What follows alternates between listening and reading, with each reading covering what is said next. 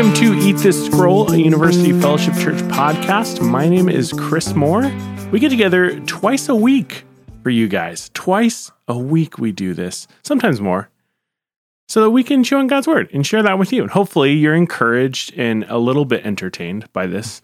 Um, we certainly are on our end of things, but, you know, your own jokes are funniest to yourself. So this week we've got Lou Hines with us. Hello, Lou. Hi, Chris. How are you? I'm good. How are you? I'm doing pretty well. Now, you're two chicken strips in, which means that you're not safe to drive, right?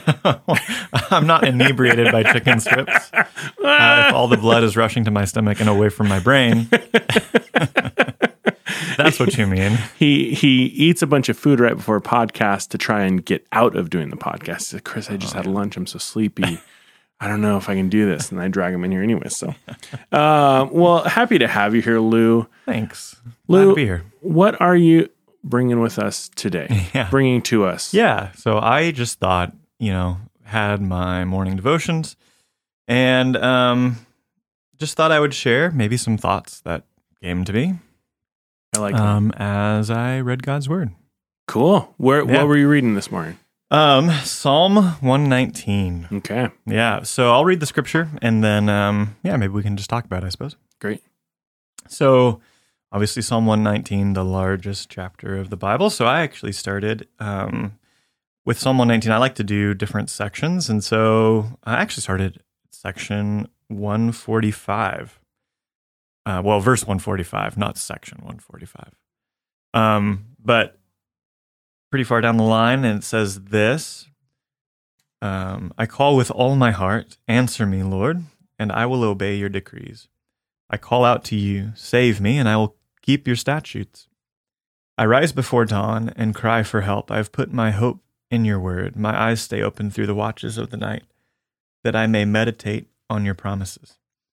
Hear my voice in accordance with your love. Preserve my life, Lord, according to your laws. Those who devise wicked schemes are near, but they are far from your law. Yet you are near, Lord, and all your commands are true. Long ago I learned from your statutes that you established them to last forever. So, um, the thing that I love about the Psalms um, is that, among many other things, they teach us Um, how, I believe, to communicate with God. Um, they, um, from my perspective, are some of the most emotional portions of Scripture, you know, and because of the vacillating moods that you find in the Psalms, you know, people believe that maybe David was like bipolar, right? Because you have like um, one Psalm where he's super happy, one Psalm where he's super sad, and and he wasn't the only one to write the Psalms. Nonetheless, it these give voice to emotions, and um, so I, I like to come to the Psalms quite often for devotions, and uh, you'll find various things within the Psalm that maybe hit you, um, uh, different days, different seasons, whatever. And so as I was reading through it, just asking Um, myself, what was standing out? And um, so as I came to it, you know, he says, I call with all my heart, answer me, O Lord. So there's this deep desire um, to uh, commune with God, but for God to hear him and for him to, for God to respond and to answer. He says, I will obey your decrees. I call out to you, save me, and I'll keep your statutes. But then I, this is just for me and where, where I'm at, and you know, I don't mean this to be prescriptive for anybody, um, but he says, I rise before dawn and cry for your help. Uh, I've put my hope in your word. And then the verse right after that, my eyes stay open through the watches of the night that I may meditate on your promises. And so you have this um, juxtaposition of I rise before dawn, before the sun even gets up, and I'm crying for help. So there's this, in my mind, this desperation. Um, and then he says, the next verse, um, but my eyes stay open through the watches of the night. So he's like, he's rising early, he's staying up late so that he can be with God. And like, once again, not being prescriptive. I'm not saying that anybody necessarily needs to do this every day, whatever. But I certainly think that there are seasons and times when, um, when maybe it would be beneficial. And I just think of myself, uh, ask myself the question. I, I get up early for a lot of things, but would I, do I want to get up early to have uh, a morning devotional time? But if we see this in this, I'm talking a lot, but if we see this in the psalmist and this desire, um, and if the Psalms are to some degree an example of just how followers of God were supposed to act and live, I think there are times when it would be beneficial for us where we need to, um, uh, to do that. So I don't know. I was just thinking to myself, asking myself those questions. Do I? Want I? Why not? Um, are there realigning of some values? May I do this in the near future? Perhaps. I don't know. So that's what I was pondering this morning, Chris. S- stay tuned, you guys. Lou might do this in the future. Um, so question. Yeah. Do we know if this is a Psalm of David? The Psalm one nineteen. Does it say it? And the... It didn't in my Bible, but, you know. Well, I don't have mine the, might be more inspired than yours. It so. might be. um, it does not. It does not say. It does not say if it's by a Psalm of David or not. Um, I want to... Yeah, nope, doesn't say. I'm just okay. going to stop there. Yeah. We don't know. We don't know. At this point in time, between our brains, mm-hmm. we don't know. Um, well, it, regardless if it is the Psalm of David, I was just thinking, okay, mm-hmm. connecting this to... David's life and what we know about it, you know, mm-hmm. pursued by Saul, um, his family was in ruins after he had kids, mm-hmm. pretty rough stuff happened in his life uh, amongst his own wrongdoings. Mm-hmm. And, um, you know, even apart from that, if it, if this isn't a Psalm of David, we can see that there's a clear, tangible desperation here, mm-hmm. right? This isn't just a passing whim. This isn't like, I think it might be a good idea, right? Or, like what the psalmist is describing is, um, is I think you said it, like a desperation mm-hmm. for these things. And I wonder what they were in want or need of mm. that prompted that. Mm-hmm. Um, when I think of my own life in that context, I think of how uh, fortunate I am to be really in want and mm-hmm. need of next to nothing. Right.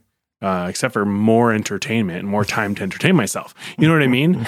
Um, and I, I've found I've been being intentional last um, several days just about um, how I'm consuming entertainment and how mm-hmm. I'm mm-hmm. meeting my needs. Mm-hmm. And what I've discovered is that it produces a real discomfort when yeah. I don't have access to these things I want. And I, it made me consider how many of us Um, this is hopefully a really obvious rhetorical question, but how many of us are are simply not in a position where we need God mm-hmm. uh, by our own understanding? Mm-hmm. You know, I'm going to eat tomorrow. My mm-hmm. kids are going to eat tomorrow. Uh, my roof is fully functioning. My mm-hmm. electricity is mm-hmm. on. I have a smartphone that'll just funnel stuff into my brain twenty-four seven.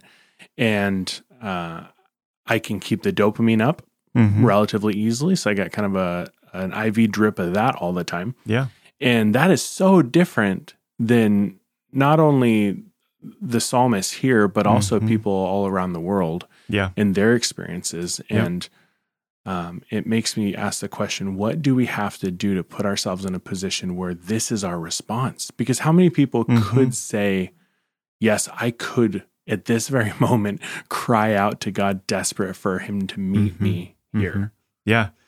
Well, yeah, and I think, too, you know, you're talking about all these different ways of entertaining ourselves, and, and uh, sure, like, you know, um, I watch Netflix, my wife, wife and I watched, you know, uh, an epi- episode of Seinfeld last night, and, but if I... Just one? Just one. Wow. We were tired. You were way holier than I am. And, you know, you're right, we, we have... ways of constant amusement and constant satisfaction. And this is actually one of the things that I journaled about afterwards was, um, do I have that felt need. Mm-hmm.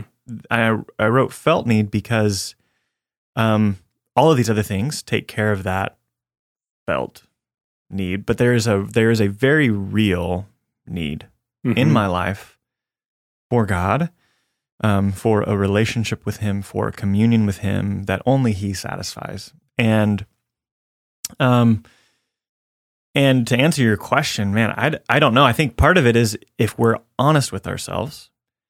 When we sit and watch YouTube or Netflix, these things are not in and of themselves unholy mm-hmm. or sinful. You know, like I said, I watched Netflix last night. Mm-hmm. But if I'm honest with myself, does it satisfy? No, it doesn't. And, you know, what we found too, my wife and I, if we like binge watch a show, it feels really good in the moment. Mm-hmm. Afterwards, we're like, wow, what did we do with our time? Yeah. And we feel worse, and then we're like going to bed and we can't sleep. And, and then I think, man, wouldn't it have just been better if we sat and read, or we um, spent time in the Bible, or, you know, and um, and did something like that, as opposed to just binge watching. And so, I, you know, as we've been talking, maybe the big takeaway is to evaluate, what are those ways in my life that I um, am seeking satisfaction apart from God? Being honest with ourselves, does that satisfy? No. And then maybe we take some small changes. Like, okay, how, what can I do differently? Um, you know, um, so for me, maybe it's shutting off T V at nine, spending a little time in the Bible before I go to bed so I can actually have a good night's sleep. I don't know. Yeah. Yeah. Well, we've talked uh, recently with um, uh, Jamie, Brianna's episode hasn't aired yet, but um, about fasting specifically and how it reminds oh, yeah. us and brings us near to the fact that we are so finite yeah. and how yep. desperately we need God. Um, and one thing that I think it was a point that is worth restating is mm-hmm. that the act of doing A, B, and C is not um, a means of exercising our willpower mm-hmm. purely. I mean, mm-hmm. we are agents in that. We mm-hmm. have to mm-hmm. act on the thing. Mm-hmm. But to say, you know what? I uh, cut out cheese this month. Yeah, I feel like the Lord Good is really, yeah, the Lord's really pleased with that. Um, he'll be impressed with yes. me cutting cheese out this month. Um, you know, it, maybe for the one who who cheese is life. You know, and there are many out there. I hear you, people. Cheese is life for a lot of us. Um, that costs something, and it hurts. Yeah, and it seems like that uh, positioning our hearts and our minds in a constant state of need. Mm-hmm. is necessary to focus us back on the cross and on Christ and mm-hmm, mm-hmm. and God's character characteristics. Um, and I've always been of the mindset that, um, you know, based on the fact that God disciplines His children, mm-hmm. those whom He loves, He's a good Father. Um, that I'd like to, I'd like to get there before I need discipline, if I can help it, because I know the purpose of that discipline is to right. say, "You need me." Mm-hmm. Turn around, you're operating apart from me, mm-hmm. which would be similar in a proactive sense to us saying, hey, what am I doing yeah. right now that says, nah, not not right now, God, not mm-hmm. right now. Mm-hmm. Um, and having imbalance, because I think like you alluded to, mm-hmm. a lot of these things, you know, so depending on the content you're consuming, sure. a lot of these things are benign, mm-hmm. but um, out of balance, right? all of a sudden you have a problem on your hands. Yep, yep, for sure. Yeah, so that was that was my big takeaway. Brilliant. This morning, Chris. Psalm yeah. one nineteen. Truly inspired. Love it. Well, glad I could truly inspire you. I love having Lou on because I can say ridiculous things and get a response out of him.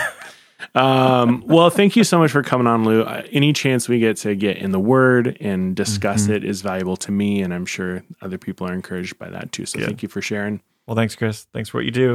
Appreciate that. You know, I don't hear that enough. I do. I do so much, and then just no recognition. I'll just hear it. Our offices share a wall, so I'll just I'll just yell it from time to time. I appreciate you, Chris. Well, thank you guys for coming along this ride. Hopefully it was encouraging and edifying and uh, and helps you uh, adjust your mindset and worship God in spirit and truth. So we will get you guys next time. Well, Well, thanks for listening. Thank you to our guests for coming and sharing what they've been chewing on in God's Word. We produce these podcasts and release them twice a week, so please subscribe so you don't miss out on one. And don't forget, love God, love your neighbor, and make disciples.